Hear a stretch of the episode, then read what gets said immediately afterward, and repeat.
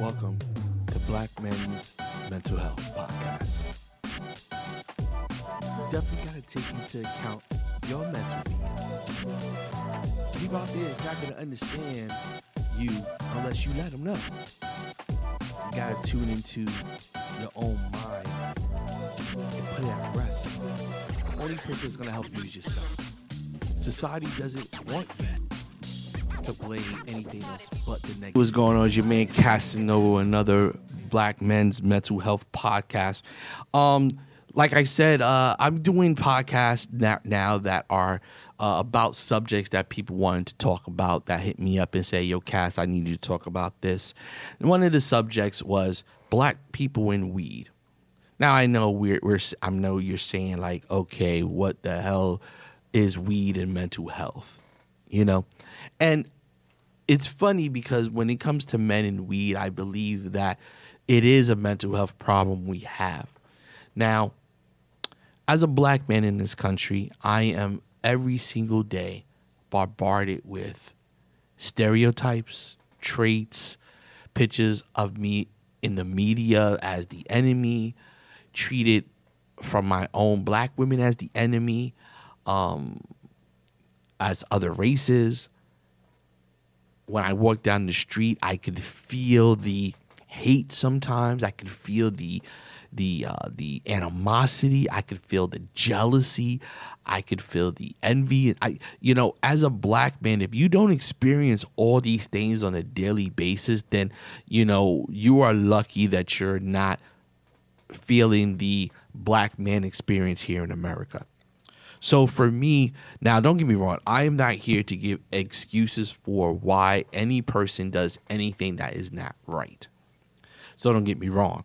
Um, just because somebody that has a mental health problem or schizophrenia kills somebody doesn't give doesn't make it right you you understand it, but it still doesn't make killing somebody right. So don't get me wrong. So I never want to give excuses for behaviors that they sh- that people should not do. But drugs, particularly uh, specifically weed in our community, is something that I have always had a problem with. Um, now, if you know what weed is, weed is marijuana. Um, it you know they uh, it's grown naturally um, is something that in a lot of countries is grown naturally. And um, when you smoke it, it gives you a relaxed, calm feeling. Um, it also, uh, a lot of people say it makes you hungry.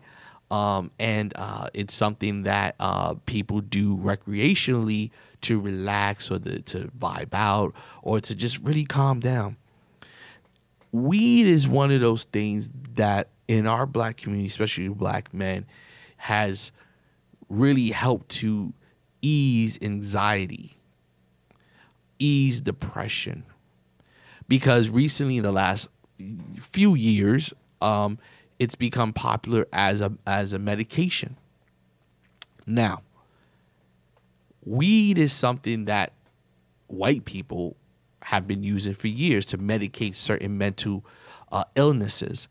Um, and at the end of the day, in the black community, we were medicating our mental illness and not even knowing that that's what it was helping with, in, in a sense, medically. You know, we were persecuted as drug users, drug dealers, um, drug addicts. Um, back in the days, weed was was uh, was uh, portrayed as making people sexually violent um, you know, uh, sexual predators, uh, making people violent, making us um, not want to work, making us lazy, um, you know. And then when the white people found out the the the positivities of weed for medical use, now all of a sudden, because white people want to use it, it is something that could be used as medicine to help anxiety, depression, schizophrenia, and all these other diseases. It could help. But when it was in the black community we were using it, it was the devil's drug. It was the uh, it was the oh one of the gateway to worse drugs. You know, it's, it's gateway to cocaine and crack. It is a gateway, and which was funny because cigarettes have been proven to kill you We know if you smoke cigarettes, you get lung cancer and die. But it was glorified in Hollywood. Uh, back in the days before they banned it in airports, you could smoke anywhere and everywhere, and it was something seen as luxury. The women back in the, I think the 50s and 60s, when the film star, you know, the woman smoking the cigarette was a beautiful thing. A guy smoking a cigarette was cool, but that thing killed you. But it was okay because at the end of the day, the white people were okay with it. Black people smoke weed, and oh, and I've never in my life heard somebody die of weed. Because if that's true, Willie Nelson, Snoop Dogg, Cheech and Chong, they should be dead by now. The amounts of weed they've smoked through their lives. You know, I've never heard somebody getting cancer, dying, getting in a car, getting in a car accident because of it, raping somebody, killing somebody. I've never heard that. And there's never been a report of that. If there's has, send it to me. That's fine. But I'm just saying it, never had. Even if there was like three or four, still the statistics is still like zero. Really, statistically, that's still zero. So it's like, but it was within the black community. See, when we found something to medicate ourselves, our anxiety, our our our fear of the world as a black man, you know, let me smoke some weed just to relax and get you know, that's criminal that's a criminal offense. There are people still in jail right now for selling weed and smoking weed, but the, the our white counterparts have facilities and are making billions of dollars off of it. Because for them, oh, it's okay because we use it for even even recreational. Oh, it's okay, but for black people, they criminalize it. See, and that's especially as a black man, you know, anything I do or I'm associate with is criminal. My white counterpart could do the same thing. Black, a white man could do the same thing, and it's seen as great. Now, is mar- medical marijuana use is so great. But how many of those commercials or those advertisements is geared in the black community? They're still locking people up for weed. And we sit there and we don't understand how, as a black man, I'm attacked no matter what I do. The only reason why they don't criminalize uh, alcohol and criminalize uh, uh, uh, cigarettes is because at the end of the day, you know, the majority of people that consume is white people. So we can't criminalize that. But when a black per- black man and when we doing that, oh, you a criminal. And I say black men because really, you know, women, yeah, black women do use weed. I know that smoke, but at the end of the day, when you think about weed and when the images were out there, no weed, it was a black man that was doing the weed. They went as far to say in the campaign that it could cause rape, killings. But you know, the truth was it wasn't the weed. They just didn't find a way to commercialize it yet. So instead of letting these black people have this, they may get smart. They may start making money off of this. So no, we have to criminalize it. We have to make it seem like it's it's it's horrible until we figure out a way to make it okay. And they did. Miracle marijuana. Now all of a sudden it's a miracle cure, anxiety, depression. Everybody should be doing marijuana. That's great. But people are still getting put in jail for it. Like how, how many people have actually black people that that used to be drug dealers they're to allow to get a license to do it legally? Like to me that would make sense. You know what I'm saying? Like okay, cool. Use all weed is legal now. Let's get out of jail. Boom. Okay. But nope. They're not doing that. I just read the story of a gentleman that got life in prison because he had like an ounce of weed life in prison for weed when you can go to dispensary, get a medical card, and get eight, nine, ten ounces of weed. I know people that go there and get a whole bunch of weed with all nice fancy names Green Kush, Green Hornet, Fruity Pie, all this other crap. But their, bro- their brothers in jail right now doing hard time. We're not talking about little time. We're not talking about, oh, you know, a misdemeanor a month in jail. You know, no, we're talking about years 30, 20, 15, 10, lifetime in jail for weed. How many white people are in jail for weed?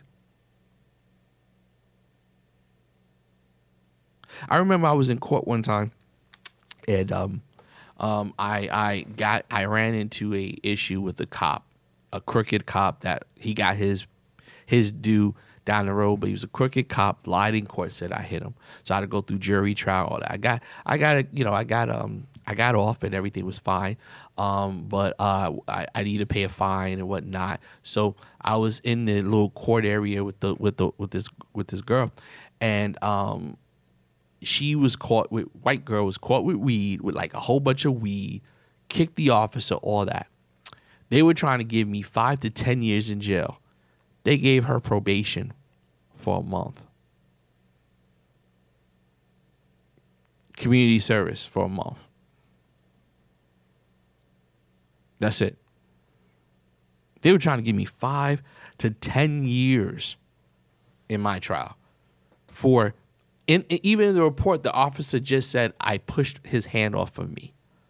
That's all it said in the report. But they were trying to charge me with uh, resisting arrest without viol- with resisting arrest with violence, battery of a police officer. I mean, they were trying to send me to jail for five to ten years. Now, no, at this time I had no cri- at, at that time I had no criminal history. You know what I'm saying? My I was a social worker for the state, upstanding citizen involved in my community. And still, the, that prosecutor is trying to give me five to 10 years. Literally was working hard. Then he got a cop to come in and lie and say he saw the incident. And that cop was like nowhere near the incident. But they were trying to give me five to 10 years for officer. He in the report said he grabbed my arm. I, I pushed the arm off of me. I didn't hit him. I just pushed off. But that's battery of a police officer five to 10 years. They wouldn't even negotiate a plea deal. So I had to take it to court because I was just that much of a criminal. But this girl, white girl, had weed, kicked the officer, all this stuff. They gave her a month of community service.